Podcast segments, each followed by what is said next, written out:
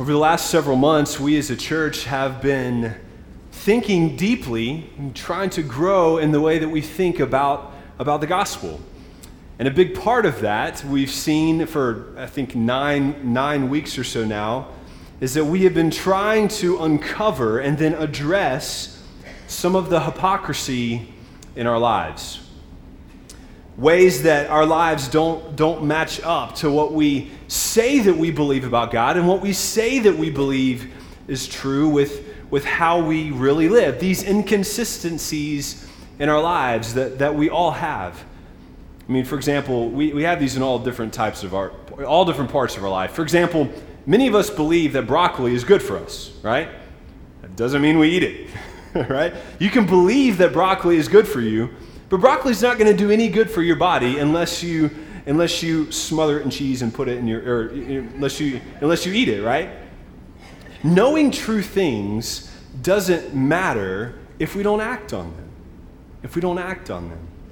And for many of us, rather for all of us who are Christians, there are ways that we do not live consistently with our faith, ways that our life does not match up. The things that we say with our mouths and then the things that we say with our lives are, are inconsistent. We say one thing and we do the other. We profess one thing, but we believe the other. Uh, there's obviously a number of problems with this, reasons that, that we get into trouble, but one of the reasons we've been highlighting in recent weeks is is that when we do this, when we drift away from the gospel, when we live inconsistently with what we say that we believe about God, it stunts our growth and it stunts our maturity as Christians. Because it's through the gospel of God that God intends to change us.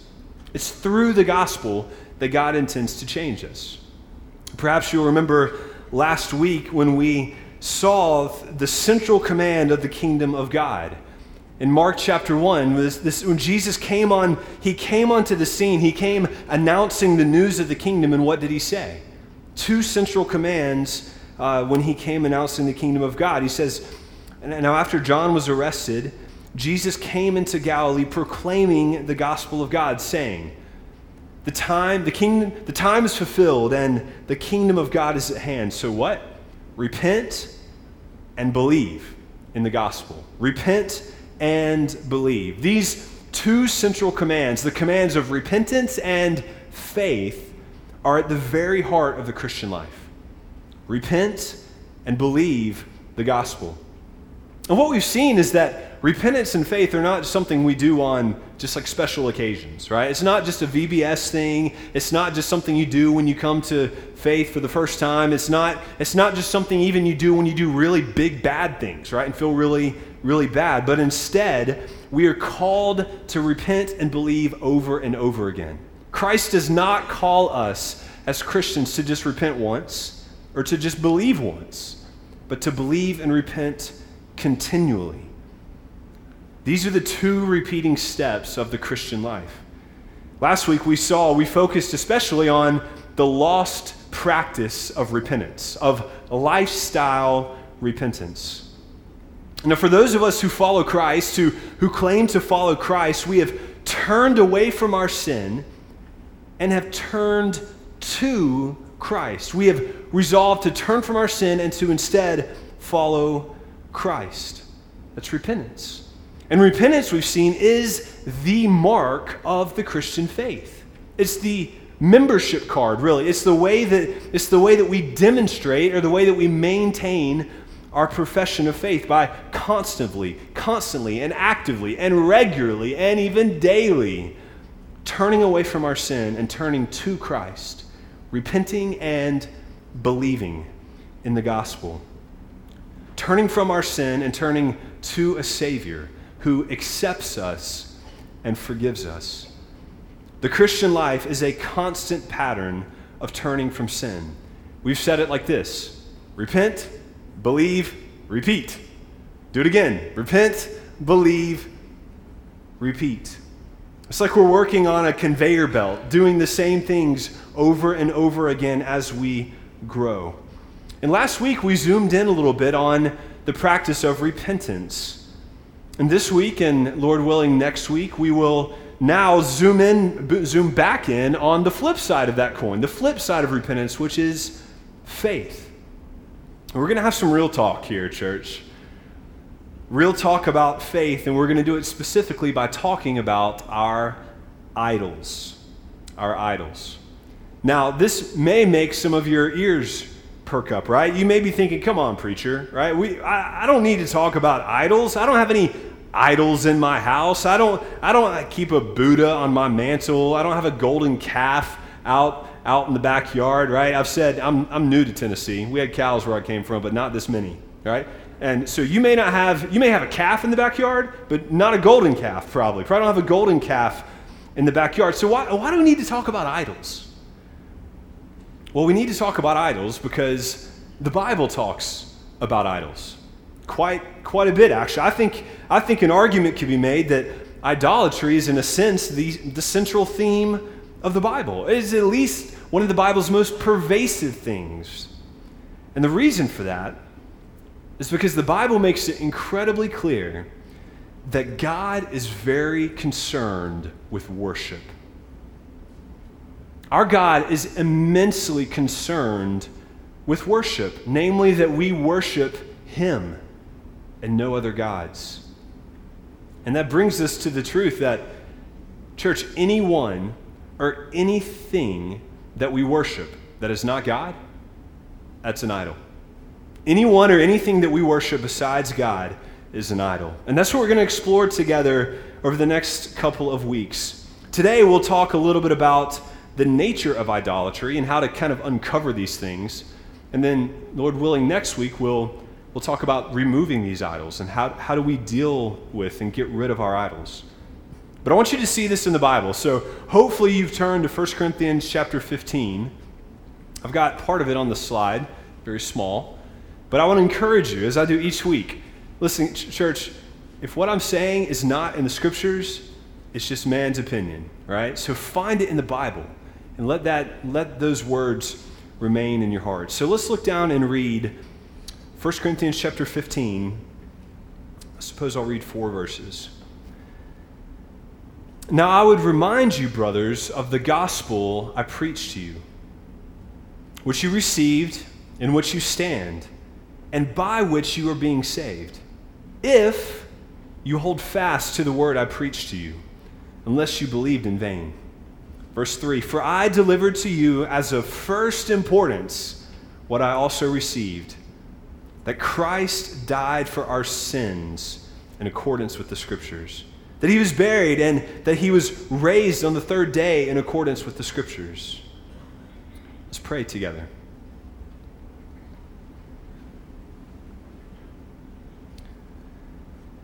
Father, I don't know what sorts of burdens and distractions that we all bring in here today. I know that we come from different circumstances and different sets of difficulties, different joys, different problems. But Father, all of us need to hear from you. So, Father, I'm asking for help. Spirit of God, would you move among us? Would you open our eyes to see the beauty of Christ? Open our eyes to see the dangers of idolatry. We've been told that the Spirit has come to convict us of sin. So, Father, convict us of sin today. Help us to see ways and things and people that we worship that are not you. So, Father, to this end, as we come to your word, I pray that my words would fall to the ground, blow away, let, they can be forgotten.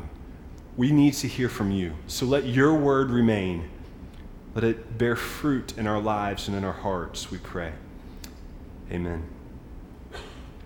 1 Corinthians 15, I, I love this text. It's one that I had to maybe resist getting to earlier in the series because it's a clear gospel text that talks about the gospel being delivered to other Christians, right? The church was a, it was a, churches are made up of Christians, right? So the church of Corinth, uh, Paul said he was eager to, to remind them about the gospel. Don't you, don't you find that interesting? And the reason for that is because Paul was concerned not just that the believers there received the gospel, that was important, but that they would stand in it, that they would remain in it. Do, do you see that there in the text? But I also want you to notice this phrase that Paul uses here in verse 3. How does he describe the gospel? He calls it of first importance. First importance. Oh, what do you, what do you think that means? What do you think it means that the gospel is of first importance?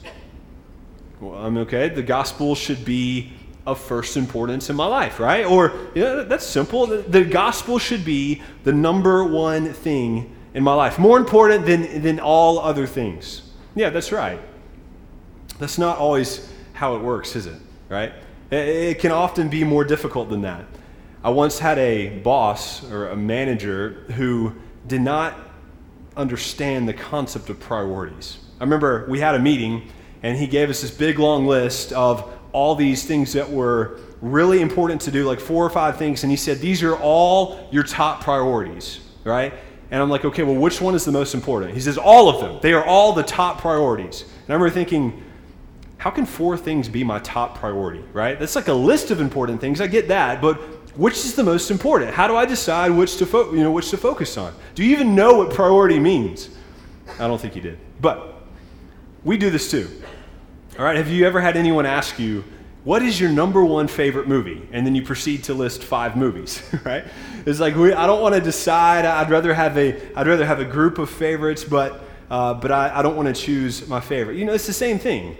You know, technically, you can only have one favorite movie. I mean, it's fine if you have a list of favorites. I got a list of favorites, but but what that means is that none of them has the top spot, right? It, it, they all have to share the diluted honor of being just among your favorites. For many of us, that's how God and the gospel works for us. It's on our list of favorite things, it may even be at the top. But it has to share the award of our affection. Paul is saying the gospel is not on your top 10 important things list, right? It's not even it's not on your final four. It is of first importance. C.J. Mahaney puts it like this I quote If there's anything in life that we should be passionate about, it's the gospel. And I don't mean passionately, passionate only about sharing it with others. I mean passionate in thinking about it, and dwelling on it, rejoicing in it, and allowing it to color the way that we look at the world.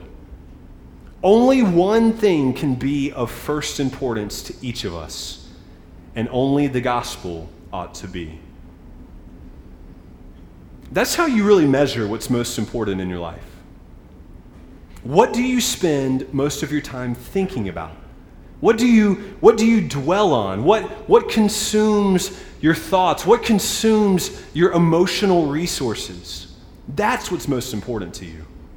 And we're not talking about what you say, is most important. Anybody can give the right Sunday school answer in, when we're in Sunday school about the most important thing to you. What is truly the thing of first importance in your life? This week I saw a video by John Piper, and, and he, he put it like this. So I jotted down this quote. He said, I'm astonished at people who say they believe in God and then live as if happiness could be found by giving God Almighty 2% of their attention. That's how God is for, for most of us, isn't it? He, he gets some percent, but just a small portion. I mean, sure, we, we know the answer in Sunday school. What are the what are the priorities in your life, right? God, family, country, you know, football, right? Or, we, we, can, we can list it right in church, but how do you really live? How do you really live? If you only give God 2% of your attention and 2% of your thoughts and 2% of your worship, then guess what? God and the gospel are not of first importance to you. So, so the question for us is what percent of our attention does he get?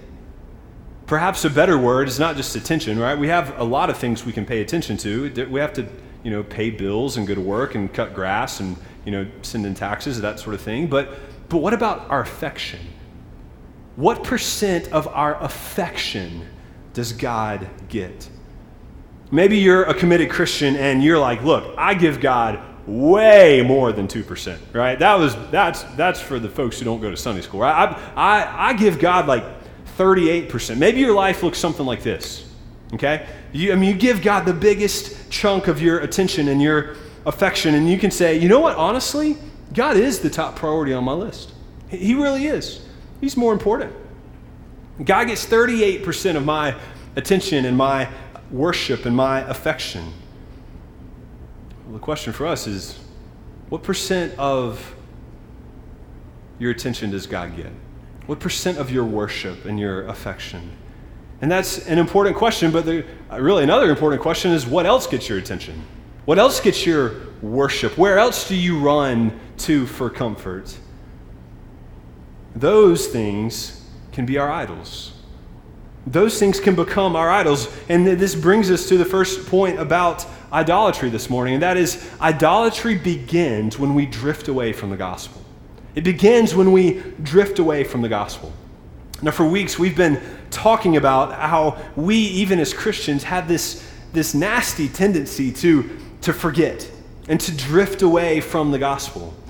And yes, when we do that, we've seen we don't grow, eh, right? And that's that's problem. That's a problem. But but the stakes are even higher than that, right? It's it's it's even more important than that, because any time that we move away from the gospel, we move towards an idol. Anytime you turn away from God, you are turning to something that is sinful.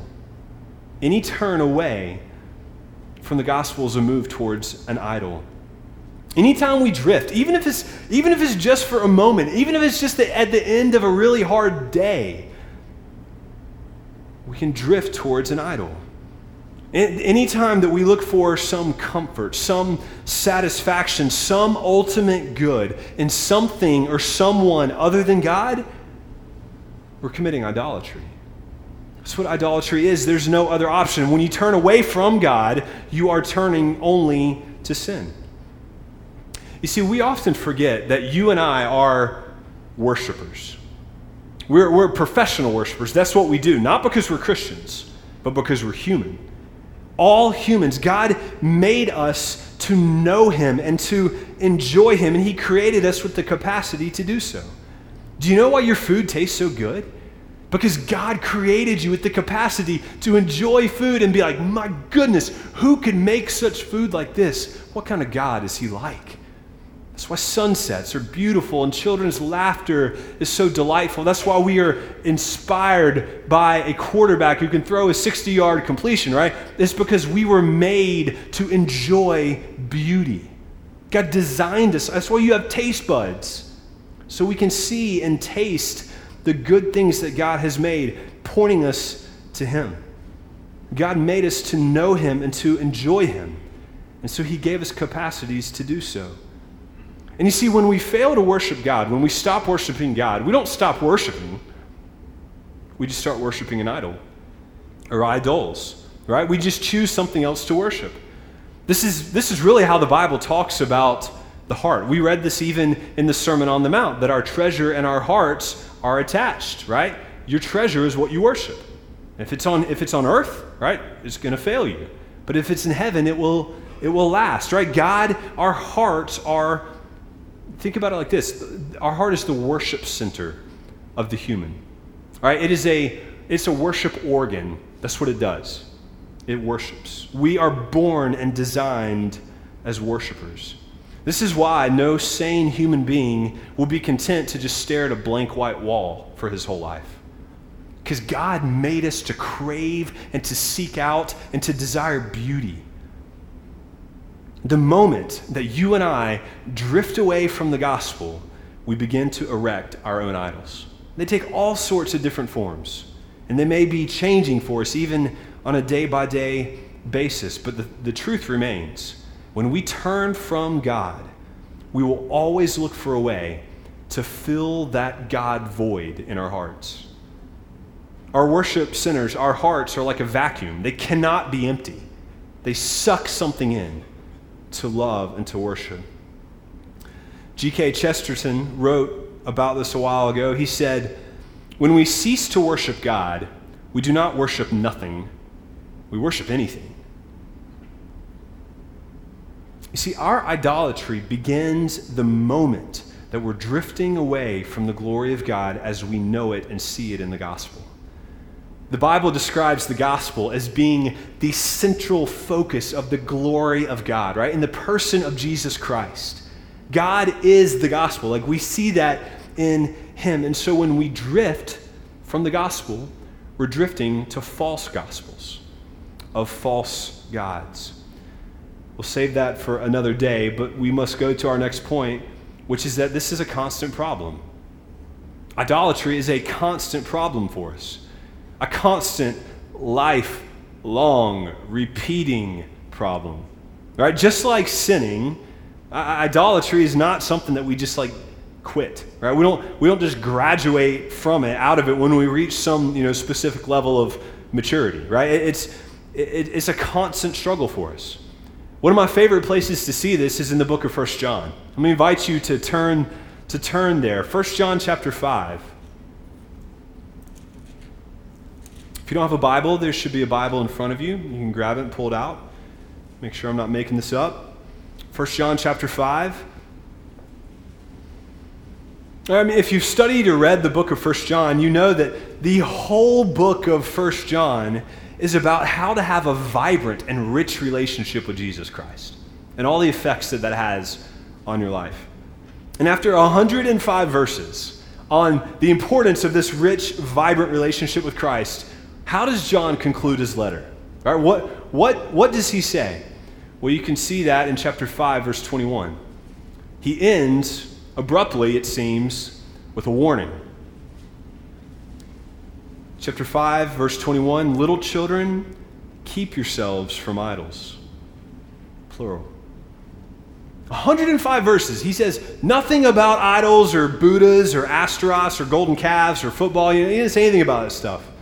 But then when it comes to how really, I mean, what, what do you need to know to, to love God and to keep loving people? What does he say? keep yourselves from idols. Is John changing the subject? Right? Did he get lost or distracted? Maybe he ran, maybe he ran out of awkward ending. I, no, I don't think so. I think John is making the same point that we've been saying that idols are a constant problem. And so, we as Christians, no matter how strong and healthy and mature you are, we must all be on lookout for idols. This is a sort of a crude illustration, but it might help some of you, right? Idols are like zombies. They just keep coming. Maybe you've seen one of those video games where you just shoot zombies, they just keep coming, shoot idols. Wouldn't that be a great video game? Right? Right? These, these they just keep coming. It doesn't matter. They don't ever stop. You just, they stop when you, you know, when you quit, quit, right? Except unlike zombies, idols, they're not coming out of the woods or some, you know, trailer, right? Idols are, they come out of our hearts. They're constantly coming up out of our hearts. So we have to recognize the temptation to idolatry. It is an ever present danger. It ends when we are separated from our bodies of flesh. Perhaps we could phrase it like this John is warning his readers. He's warning them be on guard, keep yourselves from idols, and perhaps we could think about it like this Has something or someone other than Jesus taken the title deed to your heart? Has something or someone other than Jesus taken the title deed to your heart?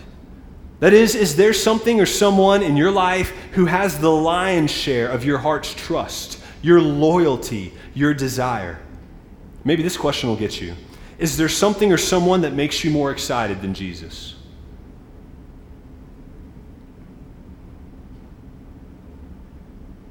Has something or someone other than Jesus taken the title deed to your heart? That thing or that person, that's your God. And that God's a false God, a fake God, an idol, a contender to God Almighty. Some of us might say, you know, hey, look, that's an easy question, right? I've given my heart to Christ. I, he's my Savior. He's my Lord. I've given my life to serving Him. I, I build my life around Him. I don't, have, I don't have any idols. No way. Well, we need to be careful about how we answer this question. Right? John is warning us be careful, look out for idols. You see, I think it's possible that we can give Christ the ownership of the property. We can give him ownership of our hearts, but then allow squatters. Allow idol squatters, right? You, you, you know what I mean? Like, we may give God the ultimate ownership, but then we give all the practical, functional rights of ownership to other people and other things. Yeah, sure. I mean, when it's all settled, when it's all done, and all the dust settles, right? You know, Christ is your Savior. But the question is for now, are you permitting another Lord to rule? Maybe you've given your life and your heart to Christ, and yes, He owns the title deed of your heart, but practically speaking, maybe marriage is your idol. I mean, functionally, right? No one would say that, but functionally, the way that you live, yeah, sure, you would say, hey, look, I'm a Christian, but then look to my marriage or my spouse to provide all of my intimate, all the intimacy and all the comfort and all the happiness and all the security that my heart longs for and craves for. See, if you struggle with that, right, then I, I bet I know something about your marriage. You're frustrated. Right? You're probably really frustrated. You know how I know? Because your marriage, I don't care how great your spouse is, your marriage cannot withhold that burden. God did not create marriage to sustain that. It wasn't designed to do that. Only God can satisfy your deepest longings. Maybe comfort is your idol. Me time, right? Maybe, maybe it is all about comfort. If you're an American, there's a good chance. This is one of those idols you got keep you got keeping in the backyard, right? Maybe you spend all of your time living for the weekend or living you can't you know you can't stop thinking about it. Maybe you're living for retirement or, or spring break or summer break or five o'clock or, or what, whatever it is right? And so you save as much as you can so you can spend your money on it. And you can't stop thinking about it. And if and if somebody messes with your plans right watch out uh, maybe you've experienced it like this um, maybe you're supposed to have the house for yourself to, to yourself wife and kids are going to be out grocery shopping or something, you had plans to, to watch the game, and then they come home early, and you become a bear, right? What, what does that reveal about your heart? You're worshiping comfort. Because comfort is your idol. It's, it's your source of refuge, your, your peace. It's, it's what your heart longs for. It's, what, it's where you run to feel safe and to be made whole. And so when somebody gets in the way of that, you become a bear and anger explodes. You see, whatever you worship controls you. And what controls you is what you worship. I heard one author put it like this What's the true north of your heart? The resting place for the needle of your subconscious thoughts and desires. That's your idol. What causes you to constantly lose your cool, right? What, what really pushes your buttons? You find the idol under there. What is it that gives you the most joy? That's your God. Your car, your fitness, 401k, your team, your kids, your marriage, your house, the decorations, the garden, whatever it is, right? Whatever gives you the most comfort, your gun collection, your joy, that is your God. That is your God.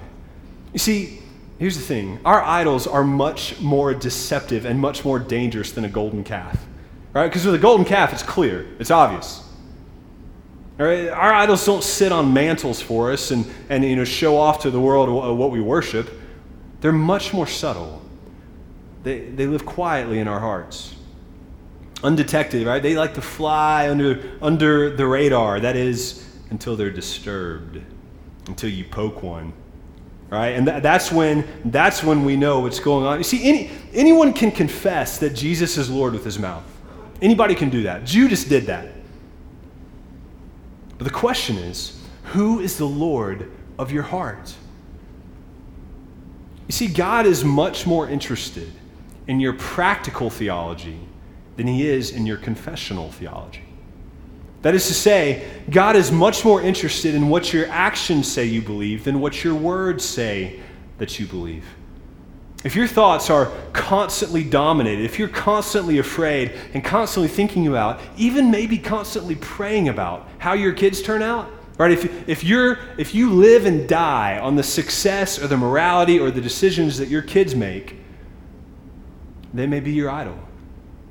Or maybe it's how your portfolio is doing or how soon you can afford that new phone. You see, that thing may be your functional God.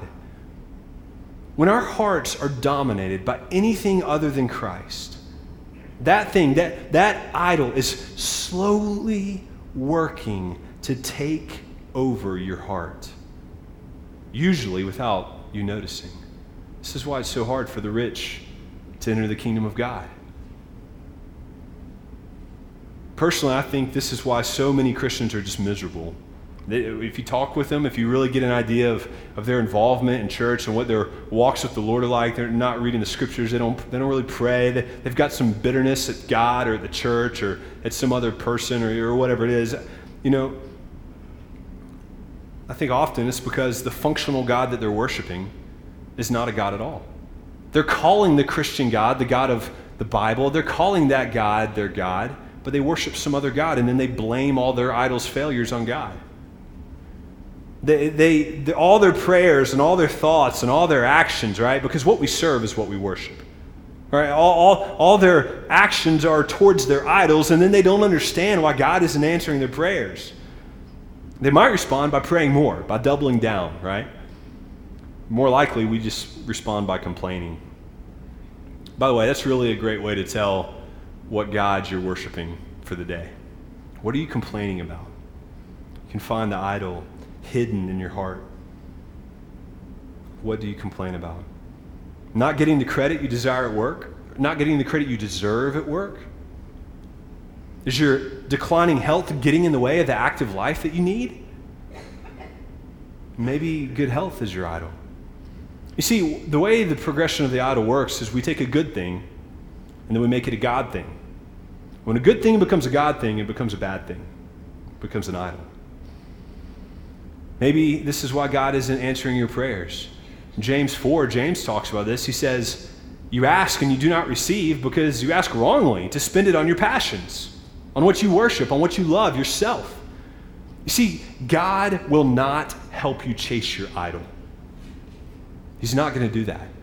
Isaiah 42 reminds us, I am the Lord, that is my name. I my glory I give to no other. My praise to carved idols. I will not do it. So many Christians, I think we have this backwards, demented faith that is really all about ourselves. We worship ourselves, but we try to employ God to help us get what we want, right? Because we're not that powerful. We've got some problems. We can't control some things, right? So we try to, you know, get God on our team, and then, you know, because He can take care of the heaven part and give us the stuff we want, and then we can be good, right? That, that's often how we. That's often how we do it. We we use God for our own purposes. We subcontract Him, right? We we we try to get Him on board, and we don't really get what uh, we want, right? God frustrates us. This is why you may be experiencing so little spiritual power in your life. Because you're not worshiping the true God, you're worshiping a fake God. Because the God that you're worshiping is no God at all, it's an idol, a figment of your imagination, one that will burn with all of the created world. But this really just introduces the problem. This is starting to pull the mask off all this stuff that's going on in our hearts that, that we, don't, we don't really know what to, to do with. And that really brings us to a third point that there's an idol behind every sin. There's an idol behind every single sin anger, lust, pride. All of our sins have idols behind them. Idolatry is really the very essence of sin. Think about, think about the first of the Ten Commandments. All right, number one, you shall have no other gods besides me. No other gods before me. Or think about the great commandment. You remember Jesus said the, the great commandment? He said, You shall love the Lord your God with all of your heart and with all of your soul and with all of your mind. This is the great and first commandment. Idolatry always breaks the first and great commandment. Every time. It's always violated. You see, when we give, what's the text say? How, how are we supposed to love God? With what? All of our heart, with all of our soul, and with all of our mind. So that means that if we give any of our heart or any of our soul or any of our mind to something other than God, what are we doing? We're breaking the first commandment. We're committing idolatry. Even when we love God with most of our heart and most of our mind and most of our soul. And just keeping a few idols on the side, just when we need them, like just on really bad days, it's idolatry. We pull them out on a bad day, kind of like that carton of ice cream you keep in the back of the freezer for that bad day at work. Right? We pull it out looking, looking to comfort. You see, God is seeking our total allegiance. He wants all of our hearts and all of our minds, and He wants them all of the time. God intends that we run to Him, not a carton of ice cream, right? God intends that we run to Him on bad days. He is the God of all comfort. You see how anything can become an idol? anything that you run to for comfort instead of God is an idol. Anything that captures your heart's attention above God, that is an idol. And it's behind every single sin. Flip over with me to the book of Colossians. One more text, we can see how this works. If you go a couple places to see this, Colossians chapter 3. Colossians chapter 3.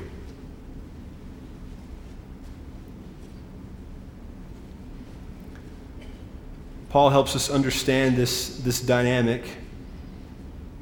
Verse 5. He says, Put to death, therefore, what is earthly in you sexual immorality, impurity, passion, evil desire, and then he says, covetousness, comma, which is idolatry. Did you, you, see, what he did, you see what he did there?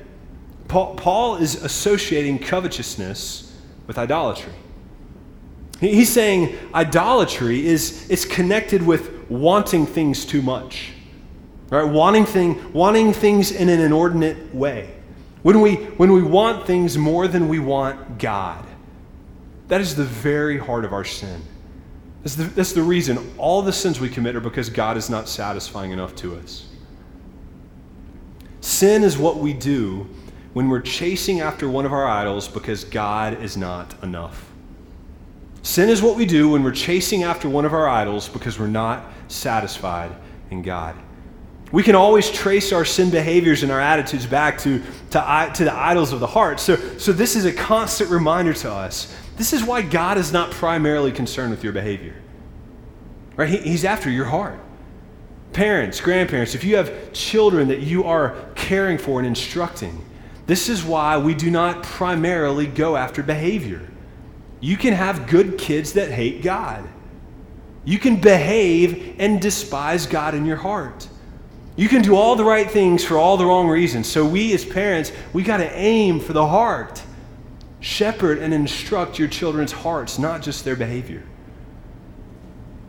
There's going to be a lot, as we saw recently, there's going to be a lot of Pharisees in hell.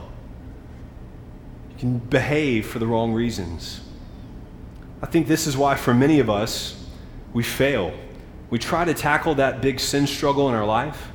We fail just because we're trying to manage the behavior. We try to, you know, we've talked, we talked about this a lot here, right? We, we, we, we, we try to resolve or we promise or we set some sort of outward boundary, right? Put the, you put the, you know, the blocker on your computer so you don't look at anything bad, but, but nothing in the heart's changing. So you'll just find some other, some other outlet. For many of us, you know, if we focus on behavioral modification, we'll fail because we have to go after the idols of the heart. You know, the Christian life is a lot like gardening. I'm not really into gardening. Uh, work isn't that fun, you know. So, so I'm not really into gardening, but I know I know many folks are. But you know, I do understand this, right? You've got to pull the weeds by the root, right? You got to pull the weeds up by the root, or what what'll happen? They'll just grow back the very next day. You ever had that? You try to reach down and you pull, and it kind of snaps off. You're like, well, I didn't do any good, and that'll be there tomorrow, right? That's, that's how it works. We have to pull our idols up by the root. You see, we know, just like any good gardener, that even if we pull the weed up by the root, it's, another one's going to grow back right next to it the next day anyway. It's because for the Christian life, we must constantly be pulling the idols up out of our heart as they come up. That's why John's instructing us to be on constant lookout for idols. And next week we'll spend some time, you know, talking about more in more detail, identifying and, and uprooting our idols. But I don't want to wait until next week because we've got a whole week to, to live in between that. We got to deal with these idols now. And so let's, let's think, you know, the, the, idols can be these really slippery little boogers, right? Hard, hard to, to get a hold of. They can constantly change forms and trick us and lie to us and, you know, constantly they'll go out one door, then they'll sneak back in the back door of our hearts, right? So I want to give you a couple questions, three questions that I think can help identify the idols in your heart. I'd encourage you, this takes some soul searching. So I would encourage you, jot these questions down and then go home this afternoon or tomorrow morning and, and get alone with the Lord and try to answer these questions in a spirit of prayer and, and humility. So let me give you three questions that can help you identify the most uh, prevalent idols in your heart. And they're really getting at the same thing in different ways, but uh, let's think about it like this. Question number one What do you turn to for refuge instead of God? What do you turn to for comfort instead of God? You know, our overeating problem is not primarily a health problem, it's a heart problem. Because we run to food for comfort instead of the God of all comfort. Same thing with entertainment or shopping. What do you run to when your heart is sad? Where do you run when you need security or safety? Where do you run to be understood and heard? What do you turn to for refuge and comfort instead of God? A second question is what do you want so bad that you're willing to sin in order to get? Maybe you want respect from your kids so bad that you'll scream at them to get it. Right? Respect is a good thing. The Bible teaches that children should respect their parents. Right? That's a good thing. But if you want respect so much that you're willing to sin, that good thing has just become a bad thing, an idol. What are you willing to sin in order to get? Maybe you want attention from the opposite sex so bad that you'll make all sorts of compromises emotional, physical, relational to get their attention. What do you want so bad that you're willing to sin in order to get? A third question is what do you want so bad that you're willing to sin if you think you might lose it? All right, what are you terrified of losing? Is it, is it your money? Maybe it's a chance to advance your career. Or maybe you're willing to lie in order to keep your good reputation. We've been talking a lot about confession, right? So often we're not willing to confess our sin because we'd rather hold on to the appearance of goodness. And if we, if we tell people we're bad, then that'll, that'll mess up our reputation, right? What are you willing to hold on to so much that you're willing to sin if you think you're going to lose it? Maybe you're anxious about your future. You're afraid that, that you won't be secure. What are you willing to, what do you want so bad that you're willing to sin if you think you're going to lose it? Your kid's safety, all right? This is what leads us to anxiety. Your health, your toys. Okay, for, for, now, I want, I want to encourage you try to get one idol in your mind. One idol that perhaps some of these questions, maybe, maybe you've got one that's kind of at the top of your heart, and just, and just kind of plug that away in your mind. If you, if you don't have one, I'll just give you one comfort, right? That's probably your idol. if you're an American, right? If you're human, that's, that's something we all, we run to stuff instead of God, right? The stuff He made instead of the God that He is for comfort. Okay, so, so get, one, get one idol in your mind, right? And now I want everybody to look at me. Now that you've got one idol in your mind, a God that you have worshiped instead of the one true living God who is to be praised forever and ever, I've got bad news for you. Idolaters are going to receive the wrath of God.